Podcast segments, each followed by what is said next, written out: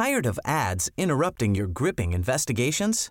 Good news. Ad-free listening is available on Amazon Music for all the music plus top podcasts included with your Prime membership. Ads shouldn't be the scariest thing about true crime. Start listening by downloading the Amazon Music app for free or go to amazon.com slash true crime ad free. That's amazon.com slash true crime ad free to catch up on the latest episodes without the ads. Even on a budget, quality is non-negotiable. That's why Quince is the place to score high-end essentials at 50 to 80% less than similar brands. Get your hands on buttery soft cashmere sweaters from just 60 bucks, Italian leather jackets, and so much more. And the best part about Quince, they exclusively partner with factories committed to safe, ethical, and responsible manufacturing. Elevate your style without the elevated price tag with Quince. Go to quince.com slash upgrade for free shipping and 365-day returns. Hey there, it's Michelle Norris. I'm host of a podcast called Your Mama's Kitchen. When I travel, I'm usually looking for a way to find a taste of home when I'm not at home. And one of the things I love to do when I am at home is entertain. And Airbnb allows me to do that. When I was in California recently, I rented a house that had a great kitchen. And when we were sitting around the table, we we're all thinking, we're in someone else's house. Someone could be in all of our homes as well. If you have a home, but you're not always at home, you have an Airbnb. Your home might be worth more than you think. Find out how much at airbnb.com/slash host.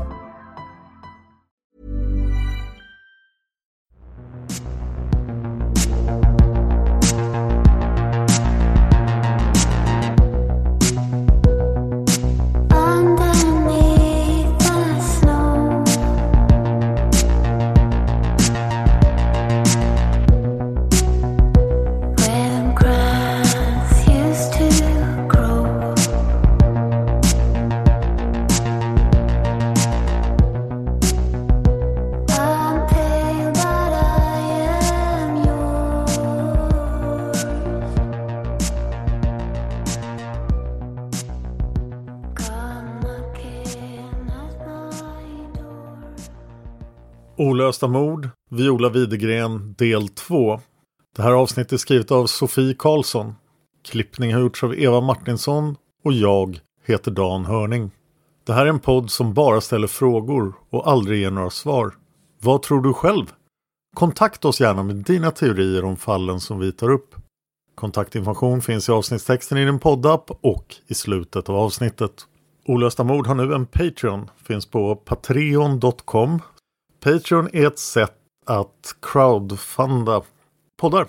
På Patreon kan du donera pengar till podden, en summa du bestämmer för varje avsnitt. Och om vi kommer upp i 2000 kronor på Patreon, den här Patreonen är i svenska kronor, det kunde man inte göra förut, så så är det inte för Palmemordet och Seriemördarpodden till exempel. Kommer vi upp i 2000 kronor så kommer den här podden att komma ut en gång i veckan istället för varannan vecka. Jag ska se över om vi kan snabba upp takten i slutet av serien om Viola. Vi kommer att snabba upp takten i samband med avsnitt 100 men mer om det i avsnitt 99. I förra avsnittet fick vi lära känna Viola Widegren och hennes familj. Vi vet att Violas biologiska mamma dog i tuberkulos 1937 och vi vet att hennes pappa Karl har gift om sig med Agnes och att det går elaka rykten i byn Helgum om framförallt Karl. Även om Karl visar en hårdhet utåt påverkar rykten om honom och hans familj honom på ett dåligt sätt. Han blir bitter. Hans släkt är ju adlig. Både hans pappa och farfar hade stora egendomar och bra rykte. Det är därför viktigt för Karl att återupprätta familjens goda rykte och anseende. Därför blir det väldigt viktigt för honom att hans äldsta dotter Viola ska ta realexamen. En realexamen är en lägre sekundärutbildning som grovt uppskattat kan likställas med dagens gymnasieexamen. Men det är lite svårare att få realexamen än att få gymnasieexamen idag. Karls dröm är att Viola ska bli någonting riktigt fint. Till exempel postkassörska i Helgum. Enligt flera artiklar, bland annat i tidningen Kvällstunden från 1999 och Året runt från 1998, är både Karl och Agnes fysiskt våldsamma mot Viola. Det förekommer enligt dessa artiklar nästan dagligen att Karl och styvmamma Agnes ger Viola örfilar och att de drar henne i håret för att bestraffa henne. Viola får under tonåren allt sämre självkänsla. Hon upplever Karl och Agnes bestraffningar som att de tycker att hon aldrig kan göra någonting rätt. Hon noterar också att Karl och Agnes inte bestraffar hennes lilla syster Eva-Marie på samma sätt. De är mycket snällare mot sin yngre dotter. Under sommaren 1945 spenderar den då 14-åriga Viola tre veckor hos sin moster Paulina Boman och hennes man Hugo. Paulina upplever Viola återigen som väldigt hjälpsam och trevlig men Viola verkar också ängslig och orolig. Viola verkar bli som ängsligast när hon ska prata med Agnes i telefon varje kväll. Paulina hör hur Agnes beklagar sig över hur mycket arbete hon måste utföra själv på gården nu när Viola är borta. Under sin vistelse hos sin moster Paulina tappar Viola bort en halskedja som hon har fått av Agnes. Viola reagerar väldigt starkt när hon inser att kedjan är borta. Paulina upplever att Viola blir väldigt rädd för vad Agnes ska tycka. Onormalt rädd. Hon lovar sin systerdotter att om de inte hittar kedjan kommer Paulina att köpa en ny kedja till henne. Lyckligtvis hittar Viola sin kedja när hon och Paulina finkammar lägenheten. I november 1946 dör Violas mormor. Viola har nu hunnit fylla 15 år. När mormodern dör motsätter sig Karl hennes testamente. Arvet är jämnt fördelat mellan Viola som ärver istället för sin avlida mamma, hennes moster Paulina och moster Anna-Greta. Karl hävdar att Paulina och Anna-Greta har fått värdesaker av sin mor under hennes levnadstid och därför borde Viola få en större del av arvet. Hur arvstvisten löste sig har vi inte lyckats ta reda på. Men Paulina och hennes man Hugo tar illa upp och tar efter detta avstånd från Karl och Agnes men inte från Viola. De behåller kontakten med Viola för de tycker väldigt bra om henne. För att främja Violas utbildning och ge henne möjligheten att ta realexamen beställer Karl en korrespondenskurs. Det är lite oklart hur gammal Viola är när Karl beställer kursen men hon bör vara omkring 15-16 år. Året borde alltså vara 1946 eller 1947 när Viola börjar studera en korrespondenskurs vid Hermods. Korrespondenskursen kostar 600 kronor vilket idag motsvarar nästan 12 500. Kostnaden betalas från Violas arv efter mamma Ingrid. Under tiden som Viola börjar studera tar hon även ett deltidsjobb som springflicka på Konsum i grannbyn Holmstad. Holmstad ligger cirka två mil från Helgum. Viola cyklar till sitt jobb varje dag. Arbetet som springflicka innebär bland annat att hon cyklar ut med varor till kunderna. Viola blir väldigt uppskattad som springflicka. Hon är effektiv, glad och trevlig. Viola är nu 165 cm lång och har en atletisk kroppsbyggnad. Förmodligen för att hon cyklar så mycket. Hon har mörkbrunt lockigt hår och blå ögon. Hon har dessutom en utmärkande grop i hakan. Varje morgon innan det är dags för Viola att cykla till Konsum i Holmstad prickar Karl av vilka skoluppgifter som Viola har gjort föregående kväll. Han gör även en lista över uppgifter som ska vara klara tills han kommer hem på kvällen. Karl vill ha full kontroll så att Violas arbete inte kommer i vägen för hennes studier. Om hon inte studerar ordentligt då kan hon ju inte bli postkassörska. Det går väldigt bra för Viola på kursen. Hon får bra betyg. Så bra betyg att hon får motta ett stipendium motsvarande cirka 4 000 kronor i dagens pengavärde. På så vis får hon tillbaka ungefär en tredjedel av vad kursen kostade. Med studier och arbete som tar upp det mesta av Violas tid får hon svårt att hinna med att umgås med sina vänner. Hon får ju dessutom inte vara ute på kvällarna eftersom Karl är orolig för att hon ska göra vad han kallar för felaktiga val. Viola anmäler sig därför till en brevväxlingsklubb för att få någon slags social kontakt med jämnåriga. På så vis får Viola vänner ända borta i Indien. Det har Karl ingenting emot. Det tycker han är bra för då kan Viola träna på sin engelska. Och engelska är viktigt för en postkassörska ifall det kommer utlänningar. Förutom att brevväxla tycker Viola om att vara ute i skogen. Hon plockar gärna bär och blommor. Hon kan vara ute flera timmar och plocka blommor. Och hon känner väl till vägarna i de djupa skogarna som omger gården. Familjen Widegren skaffar någon gång vid den här tiden en hund som de döper till Speja. Det är oklart exakt när familjen skaffar Speja. Under hösten 1947, när Viola är 16 år gammal, blir hon plötsligt sjuk och sängliggande. Hennes vän Inga-Maj besöker inte Viola när hon ligger sjuk hemma Men hon frågar Agnes vid ett par tillfällen hur Viola mår. Agnes berättar att Viola har feber och väldigt ont i magen. Inga-Maj frågar då om de inte borde tillkalla läkare. Det dröjer ungefär en vecka innan Karl till slut tillkallar en läkare. Läkaren konstaterar att Viola är väldigt sjuk och omedelbart behöver föras till sjukhus. Karl åker med Viola till Sollefteå sjukhus där hon blir inlagd. Efter närmare undersökning kan läkarna i Sollefteå konstatera att Violas blindtarm har brustit. Hon blir akut opererad av doktor Appelberg. Viola får sedan spendera tre månader på sjukhuset. På grund av operationen har Viola nu ett stort ärr på magen. När Viola blir utskriven och får komma hem blir hon snabbt sämre igen. Därför blir hon inskriven ytterligare två månader. Viola är inte den enda i familjen Widegren som skrivs in på Garnisonssjukhuset. Samtidigt som Viola behandlas för sin blindtarm föder Agnes en son. Sonen, Violas halvbror, föds den 2 november 1947 och får namnet Karl Bertil Reinhold. Reinhold är hans tilltalsnamn. Tyvärr dör Reinhold bara en dag gammal den 3 november 1947. Under tiden som Viola tillbringar på sjukhuset väcks en dröm inom henne. Hon vill inte längre bli postkassörska i Helgum. Hon vill bli sjuksköterska i den stora staden Sollefteå. Det går nästan ett år innan Viola tar tag i sin dröm. I början av oktober 1948 ringer Viola till Garnisonssjukhuset i Sollefteå utan att Karl känner till det. Hon vill höra sig för om hon kan få en anställning vid sjukhuset. Husmor Vivi Halldén, som är den med personalansvar på sjukhuset, informerar Viola om att hon måste fylla 18 innan hon kan räkna med en fast anställning. Men om Viola kan nöja sig med ett vikariat som sjukvårdsbiträde är hon välkommen tämligen omgående. När Viola berättar om sin nya dröm om att bli sjuksköterska i Sollefteå och att hon har blivit erbjuden ett vikariat svarar hennes pappa att det kommer aldrig på fråga. Han har bestämt sig. Hon ska bli postkassörska. Karl tycker att Sollefteå är alldeles för stort och ligger alldeles för långt bort. Det är ju hela 21 kilometer mellan Sollefteå och Helgum. Idag tar det 20 minuter att köra mellan orterna men 1948 tog det två timmar med buss. Karl tycker att den stora staden Sollefteå har alldeles för många lockelser och frestelser som kan leda en ung flicka på villovägar. För en gångs skull ger sig Viola inte.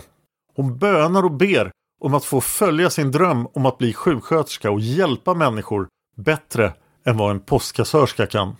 Viola bönar och ber och så småningom ger Karl faktiskt med sig men han har ett antal villkor.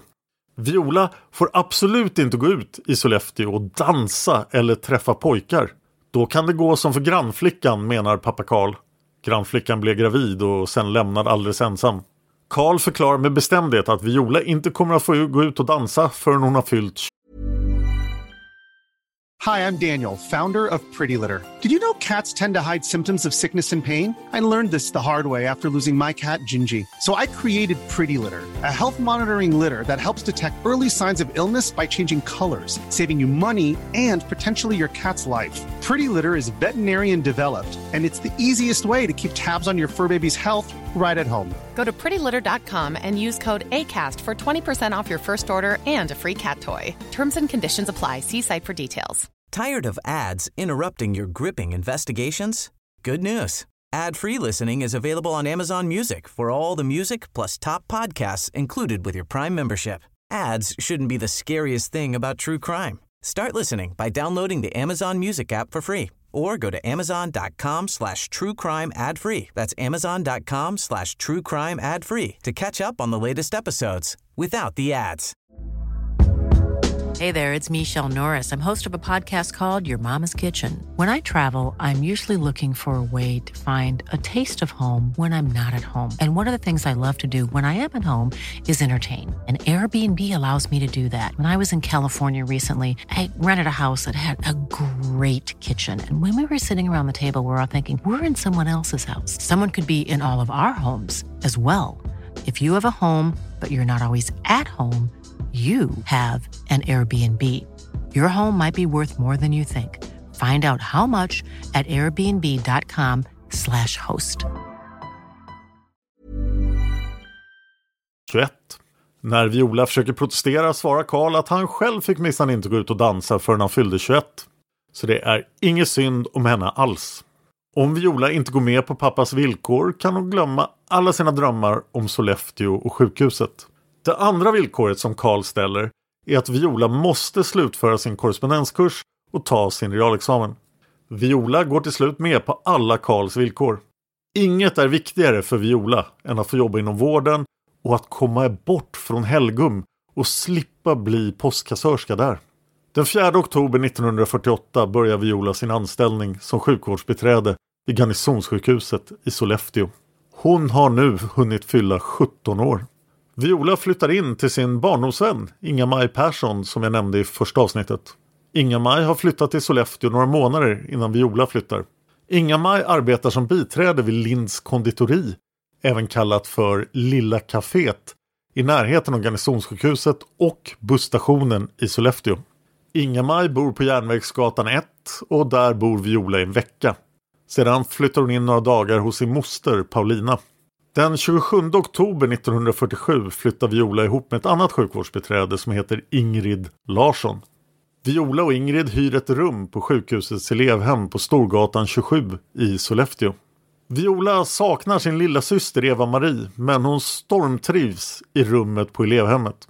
Hon trivs också väldigt väl med sitt arbete på Garnisonssjukhuset. Hon älskar att få arbeta med människor inom vården och verkligen hjälpa folk. Viola tycker om alla sina arbetskamrater och hon tycker att hennes husmor Vivi Haldén är väldigt vänlig.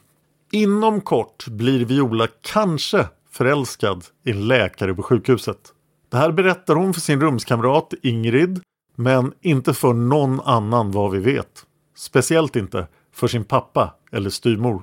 Enligt Ingrid vågar hon inte heller berätta det för läkaren i fråga och förälskelsen stannar vid just det. En förälskelse på avstånd. Viola känner sig fri i Sollefteå. Hon känner sig fri från all övervakning och känslan av att alltid göra fel och få konstanta bestraffningar. Karl däremot, han åker ibland till Sollefteå för att spionera på sin dotter. Han måste vara absolut säker på att hon håller sina löften och inte går ut och dansar och inte träffar pojkar och slutför sina studier. Karl söker upp och förhör Violas vänner och husmor Vivi Haldén. Alla ger honom samma svar. De säger att Viola inte gör någonting annat än läser och syr på kvällarna när hon inte arbetar. Husmor Haldén säger till Karl att hans dotter är vänlig, ordningsam, omtyckt, energisk och punktlig. Hon försöker även lugna Karl med att berätta att Viola absolut inte är en citat danslysten slarva. Slutcitat. Det går så pass bra för Viola på jobbet att hon blir erbjuden ett nytt vikariat från december. Även patienterna på sjukhuset tycker jättemycket om Viola. Hon springer gladeligen ärende åt de inlagda vilket hon får dricks för. Det är inga stora summor men Viola sparar den här extrainkomsten som ett extra tillskott inför julen. Trots alla goda vitsord han får höra är Karl fortfarande misstänksam mot sin dotter. Förutom att fråga om Violas beteende frågar Karl även husmor Haldén vilka dagar Viola kommer att vara helt ledig i oktober och november. Karl vill nämligen att Viola ska komma hem de dagar som hon inte arbetar. Det vill inte Viola. Hon vägrar. Hon säger till sin pappa att hon antingen ska besöka sin moster Paulina eller att hon helt enkelt är för trött för att åka hem. Viola besöker även vid två tillfällen sin mammas grav på Sollefteås kyrkogård på sina lediga dagar. Viola håller sina löften till pappa. Hon är inte ute på stan och ränner när hon är ledig och hon studerar. Hennes arbetspass sträcker sig från klockan sju på morgonen till åtta på kvällen. När Viola inte arbetar studerar hon eller så broderar och syr hon. Ofta tillsammans med sin kollega Ingrid eller någon annan arbetskamrat. Viola syr på ett täcke som ska passa en docksäng. Hennes plan är nämligen att hon ska ge docksängen som hon fick som femåring till sin lilla syster Eva-Marie som nu är åtta. Viola planerar att ge docksängen med tillhörande täcke och en blunddocka som hon ska köpa för sin alldeles egna första lön. En blunddocka är en docka vars ögonlock sluts om man håller dockan i en liggande position och öppnas om man håller den i upprätt. Och det är en väldigt modern leksak på 40-talet.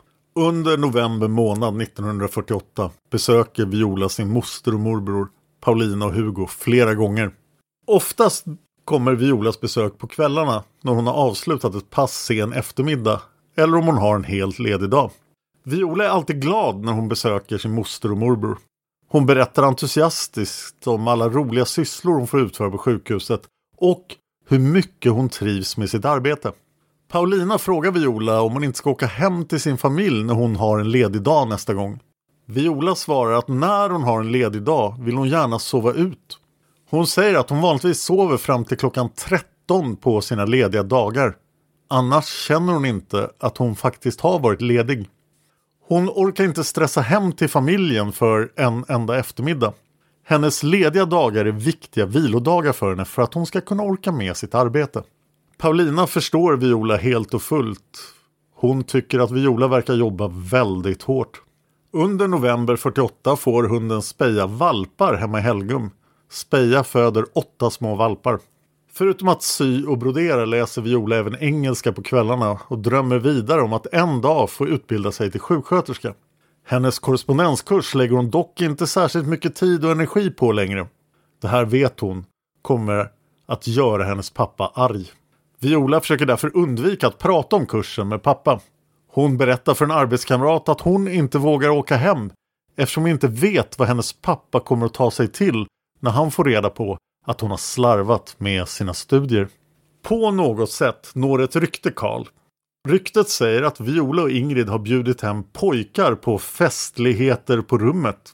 Karl blir givetvis rasande. Nu riskerar Viola att bli gravid och då kommer hon aldrig att bli postkassörska. Han ringer upp och skäller ut Viola efter noter.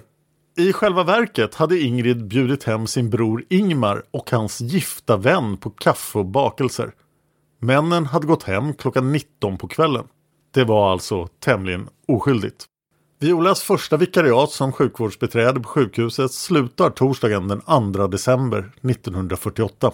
Hennes nya vikariat börjar måndagen den 6 december, alltså fyra dagar senare. Det här är för många lediga dagar. Viola vet nu att hon är tvungen att åka hem senast fredagen den 3 för att hälsa på sin familj. Om hon inte gör det är hon rädd att hennes pappa inte ska låta henne fortsätta arbeta i Sollefteå. Hon är ju inte myndig, hon måste lyda sin pappa. När husmor Halldén frågar Viola om hon inte kan arbeta även på fredagen den tredje och lördagen den fjärde trots att det är mellan hennes vikariat blir Viola förstås jätteglad och tackar omedelbart ja. Viola ringer till sin pappa och berättar att hon tyvärr behöver jobba även över helgen och att därför kan hon inte komma hem som planerat. Viola undviker dock att nämna att hon är ledig på söndagen den 5 december. Karl blir inte glad men han uppskattar ändå pliktkänsla och han förstår att Viola måste arbeta över helgen. Fredagen den 3 december 1948 hämtar Viola ut sin första lön. Hon får 200 kronor. Det motsvarar ungefär 4 000 idag. Viola är oerhört stolt över den här lönen. Hon har ju tidigare fått betalt för arbete på Konsum men hon har aldrig fått en hel månadslön. Det här är mer pengar än hon någonsin har ägt. Eller i alla fall haft i sin hand. Hon äger ju egentligen sitt arv från mamma. Det lilla som finns kvar av det.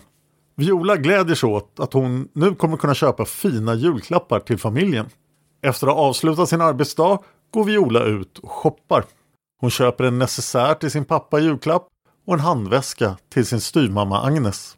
Båda de här julklapparna kostar 36 kronor vardera, motsvarande 700 kronor idag. Efter shoppingturen går Viola hem till moster Paulina. Hon visar upp julklapparna som hon har handlat och Paulina tycker att Viola är väldigt givmild som har lagt nästan en tredjedel av sin första lön på julklappar. Paulina tycker också att Viola verkar nedstämd under fredagskvällen. Viola förklarar det med att hon satt uppe till 01.30 och sydde tillsammans med en kollega. Hon hade dessutom följt kollegan hem tillbaka till hennes eget rum i en annan korridor. Eftersom kollegan, till skillnad från Viola, var mörkrädd. Det här är sista gången moster Paulina ser Viola i livet.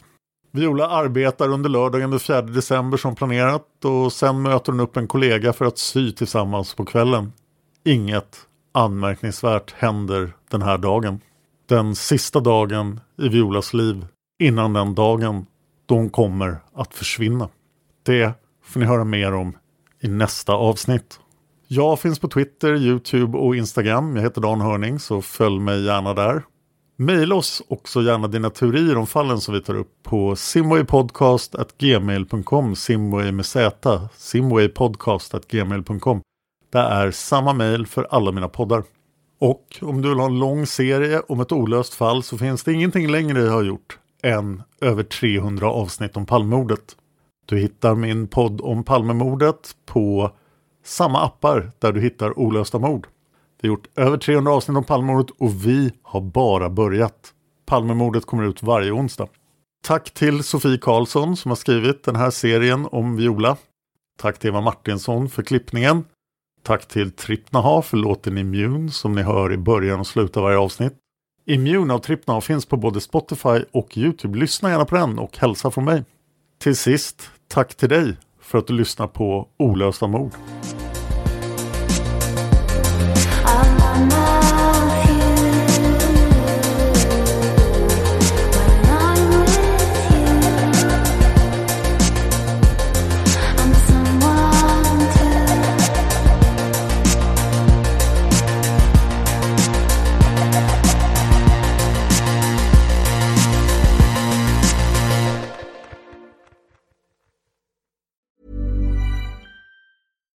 We're on a budget, we still deserve nice things. Quince is a place to scoop up stunning high-end goods for 50 to 80% less than similar brands. They have buttery soft cashmere sweaters starting at $50, luxurious Italian leather bags, and so much more. Plus, Quince only works with factories that use safe, ethical, and responsible manufacturing. Get the high-end goods you'll love without the high price tag with Quince. Go to quince.com slash style for free shipping and 365-day returns. Tired of ads interrupting your gripping investigations? Good news. Ad-free listening is available on Amazon Music for all the music plus top podcasts included with your Prime membership. Ads shouldn't be the scariest thing about true crime. Start listening by downloading the Amazon Music app for free or go to amazon.com slash true crime ad free. That's amazon.com slash true crime ad free to catch up on the latest episodes without the ads.